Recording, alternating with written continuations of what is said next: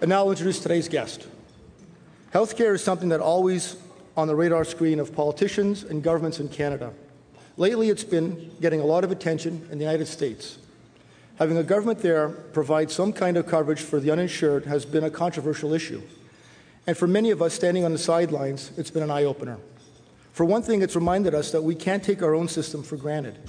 It's, in the last six years, healthcare spending has increased by 45% in this province. It's now our single biggest expense. But the new budget tabled a couple of weeks ago had some important differences. And it could be that some positive changes are on the horizon for healthcare in Ontario. First off, I'm sure all of us, including our guests today, were relieved when our healthcare was one area in which spending wasn't cut. It's no secret that our population is aging. As the baby boomers start moving into their, into their 60s, they'll be placing a lot more demand on the system. So it's critical that we start taking steps now to meet those demands. Last fall, when Deb Matthews agreed to become Ontario's Minister of Health and Long Term Care, the Honourable Member for London North Centre knew she had her work cut out for her.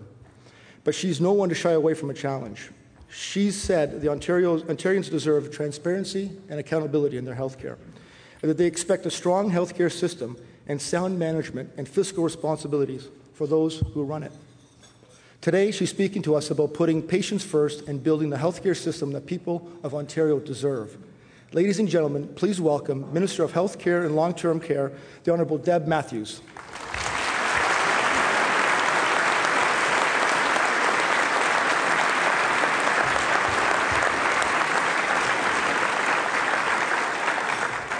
Well, thank you very much, John, and thank you all for being here. It's really quite wonderful to know so many people care about, about healthcare in this province.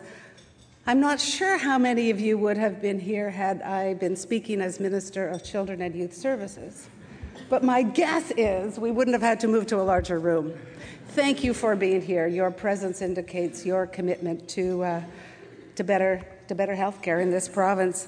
I want to say thanks to the Canadian Club, too, for inviting me here today and, and, and offering an opportunity, not just today, but every uh, lunch they have, of having a conversation about mat- uh, matters that are important to people in, uh, in Canada and in Toronto. So thank you, the Canadian Club. So I'm celebrating an anniversary today. Six months ago, the Premier called me into his office and told me that I was going to be the new health minister. So thanks for coming to share this, uh, this anniversary with me. Um, thank you.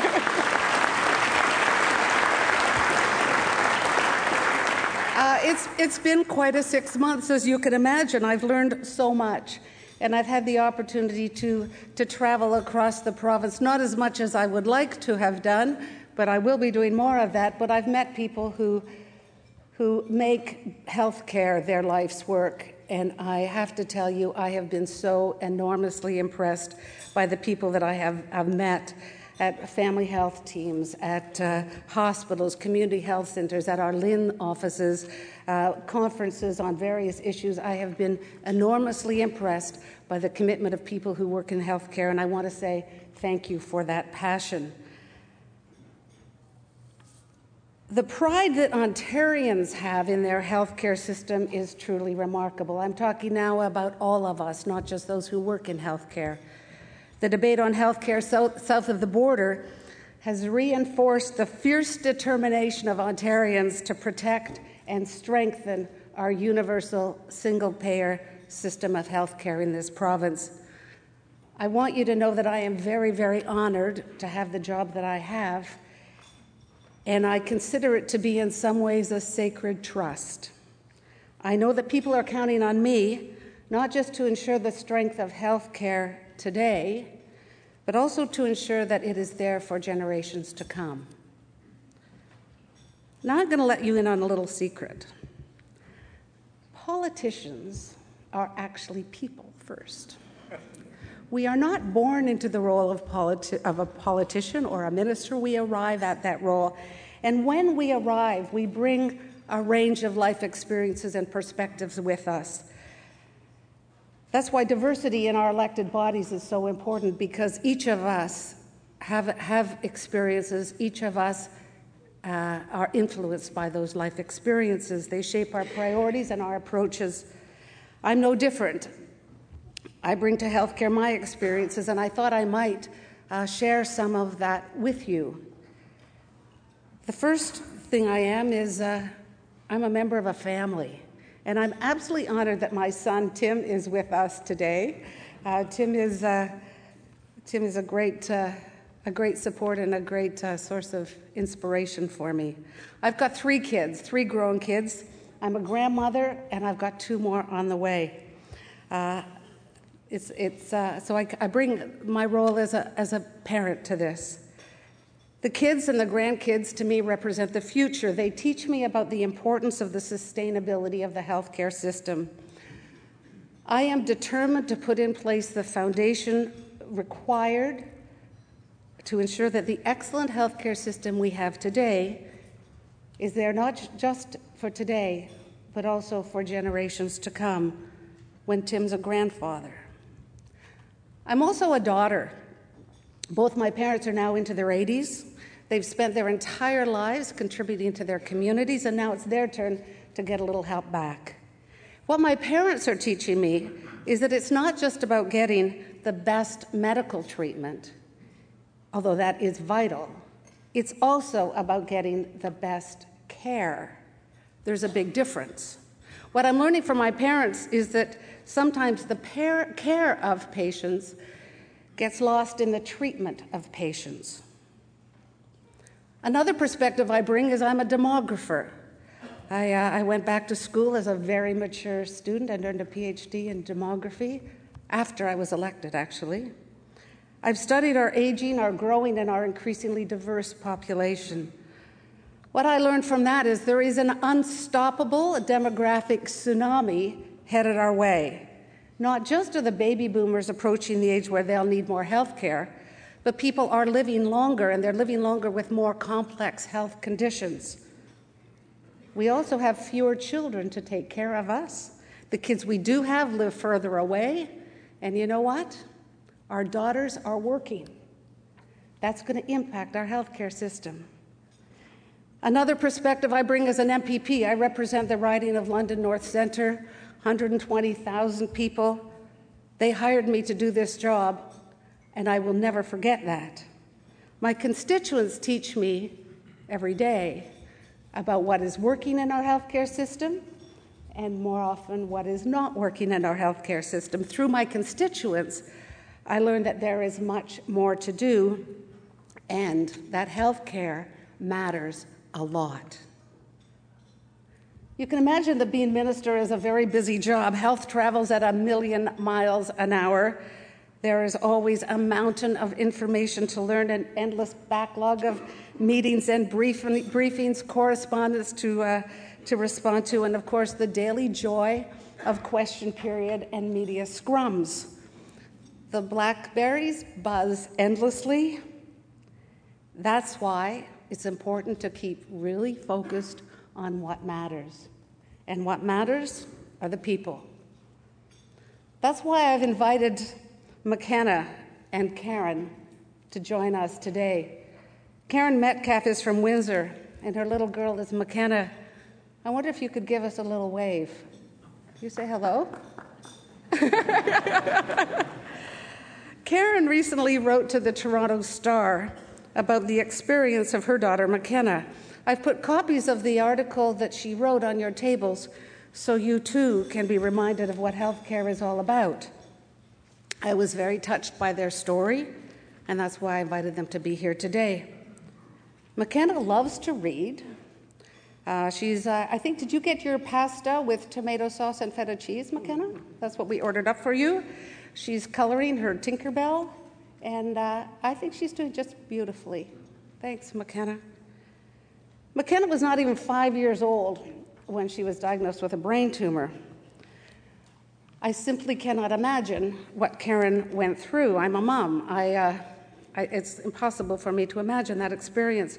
In January, just this past January, Karen took McKenna to the Windsor Regional Hospital. Within days, she'd had an MRI, Seven hours later, she was in an ambulance on her way to London. Within 36 hours of their arrival at Children's Hospital in London, McKenna underwent a 12 hour surgery to remove a brain tumor. A few days later, she had a second surgery and was in critical care for over a week. You can see for yourself, she's doing extremely well.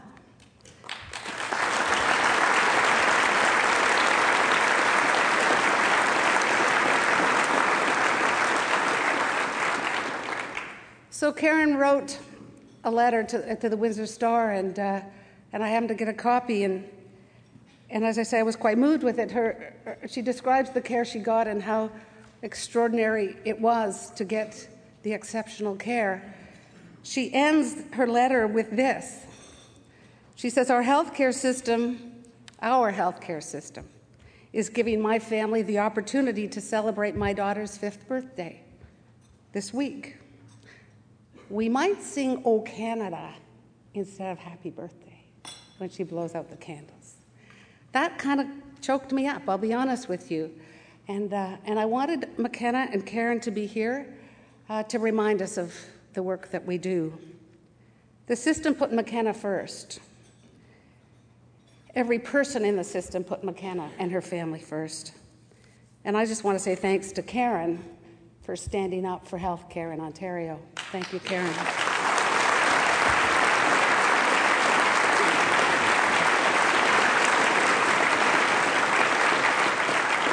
I want to say thanks to Karen for appreciating the hard work, the dedication of our extraordinary healthcare workers. And I want to tell you, McKenna, that you are a very brave little girl. You're an inspiration to me and to everyone here today. Thank you.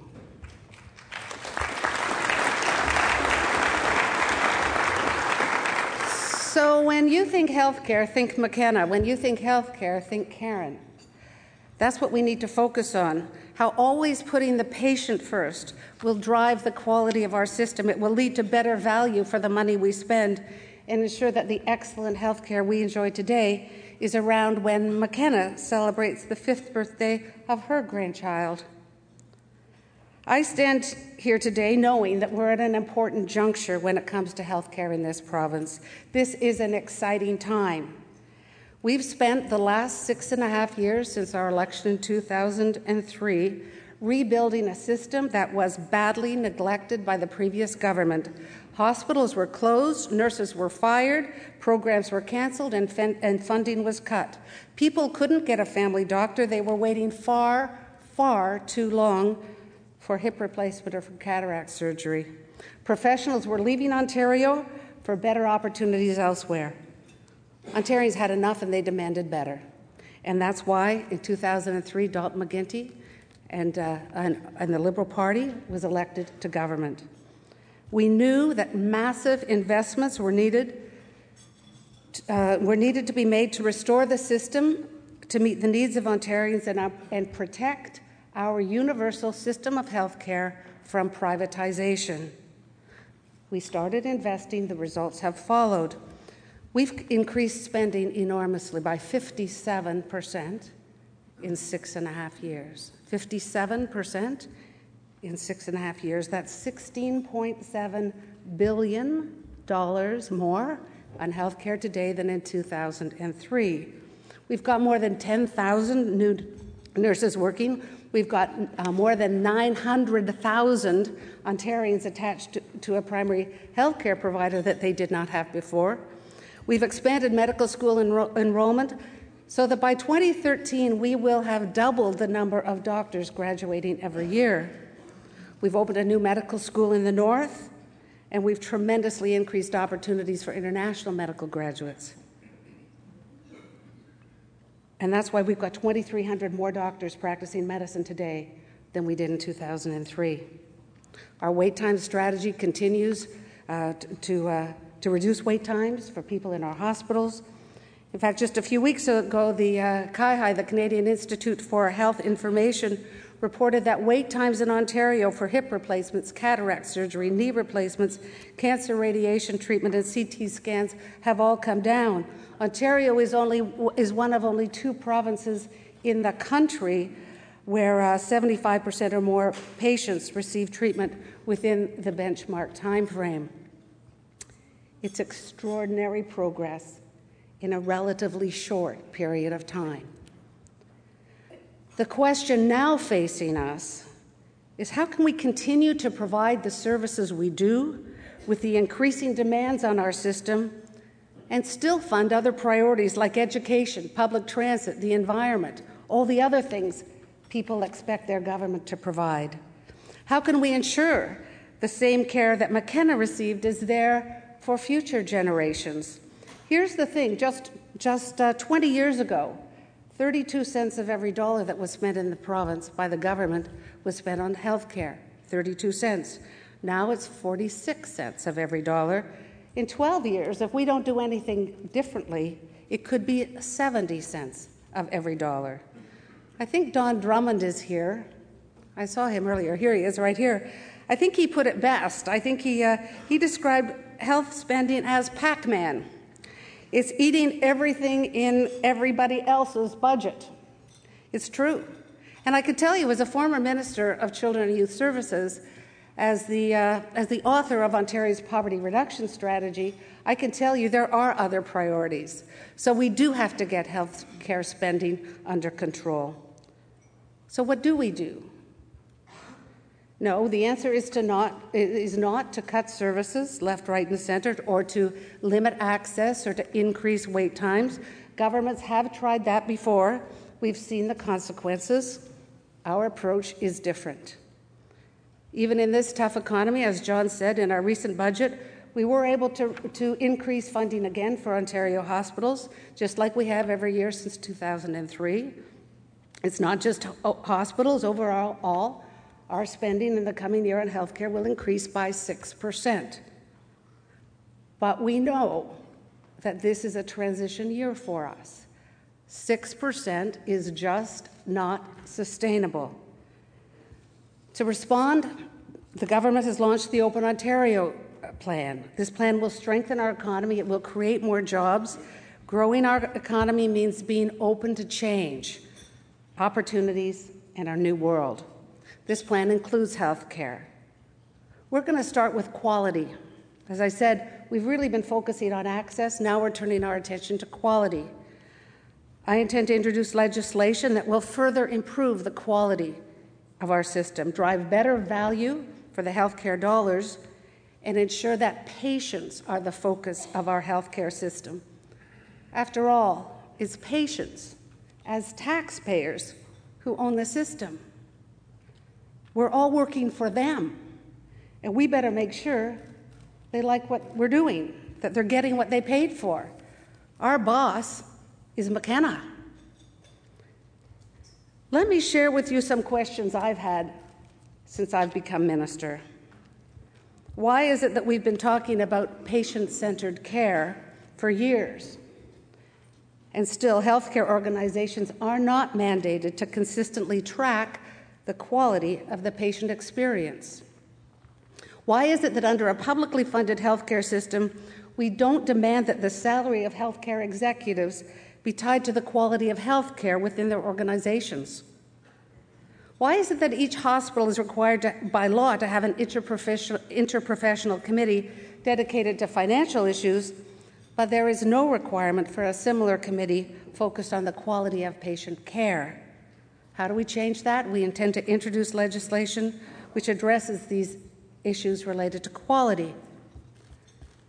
We also need to consider value. We need to ask ourselves are taxpayers getting the very best value for every dollar they spend in health care? I ask this question when I travel. I have never said, had anyone say the answer is yes. Everyone understands we could get better value in our healthcare system. So we will be addressing that too. We'll be creating an independent expert advisory body to provide evidence based recommendations on clinical practice guidelines because we can't afford to keep paying for things that aren't improving patient outcomes. This will be a patient first model. The focus on the patient will also lead to modernizations about how our hospitals are funded. We cannot continue to simply increase global budgets for hospitals year over year without beginning to address the value received for the investment.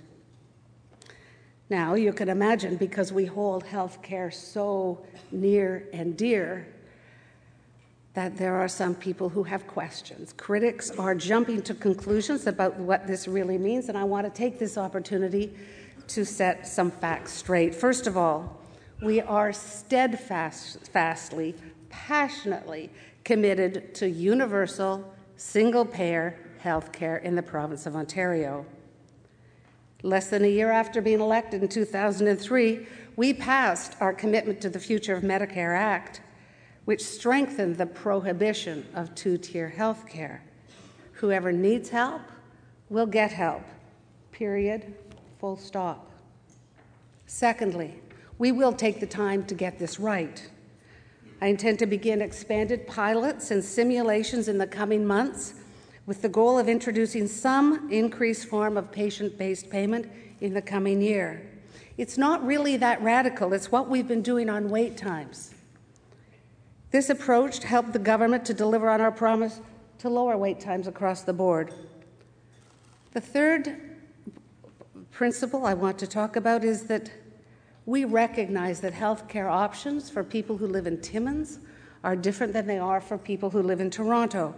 That's why we're not considering widespread changes to how we fund hospitals in small rural communities.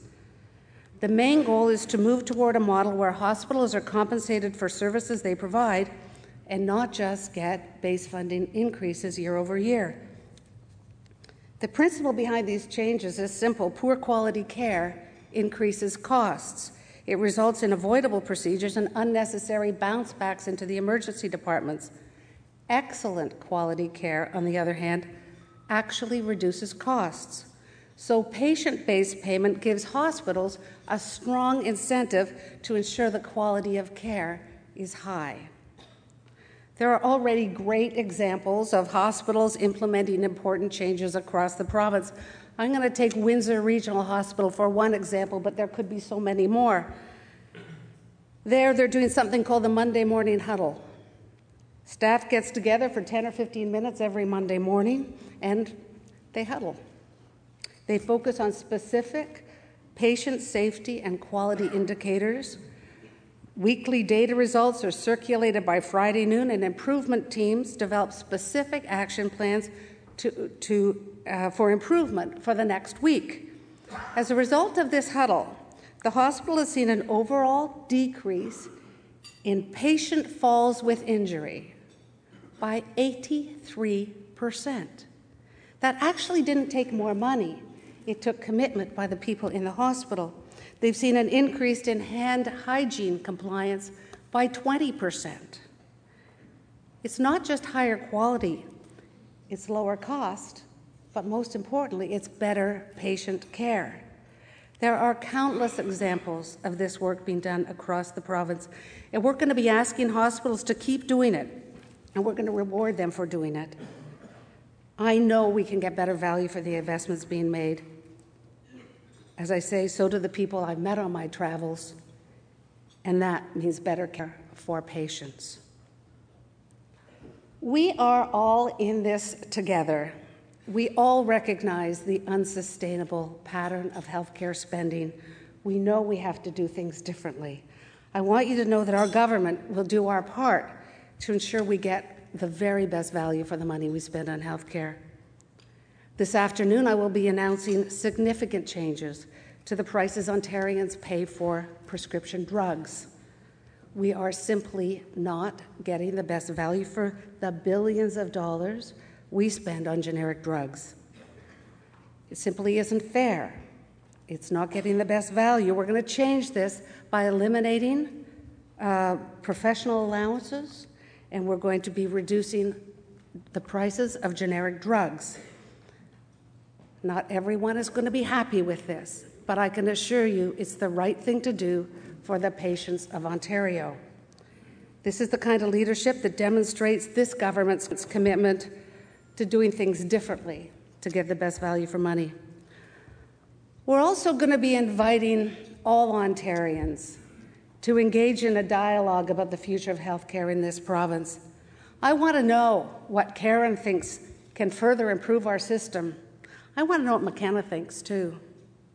We'll be asking people who work in the system to join us in this dialogue. and we'll be asking the public to join us too. Countries around the world face the very same dilemma, provinces too. The question is do we in Ontario want to lead this discussion or do we want to follow it? The road ahead is challenging. There will be naysayers, there will be fearmongers. We will all have to work very, very hard to take off our sector hats and put on our citizen of Ontario hats. I will need everyone's help to get it right. Other governments have faced this, similar questions. Some have simply failed in the test. All they did was cut. That's not the approach we will take. We will not sacrifice quality, not by a long shot. We will continue improving care for people while ensuring that their hard earned tax dollars are receiving the highest possible value. So one day, when McKenna is celebrating her 50th birthday, not her fifth, but her 50th birthday with her family, she knows that the system that saved her life is there to take care of her grandkids. Karen and McKenna deserve nothing less, and neither do you. Thank you very much.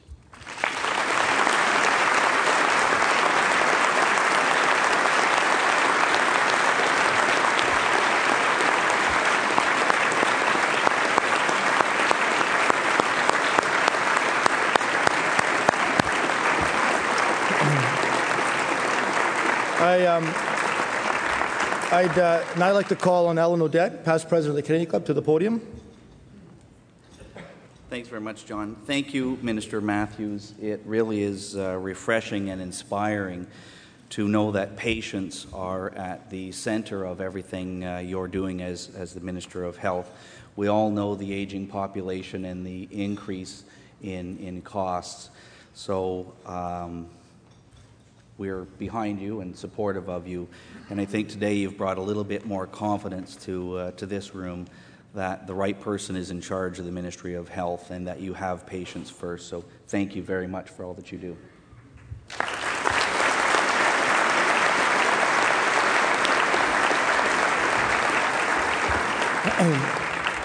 Thanks, Alan, and thank you very much, Minister Matthews, and, and thanks once again to TELUS for making today possible. Thanks again.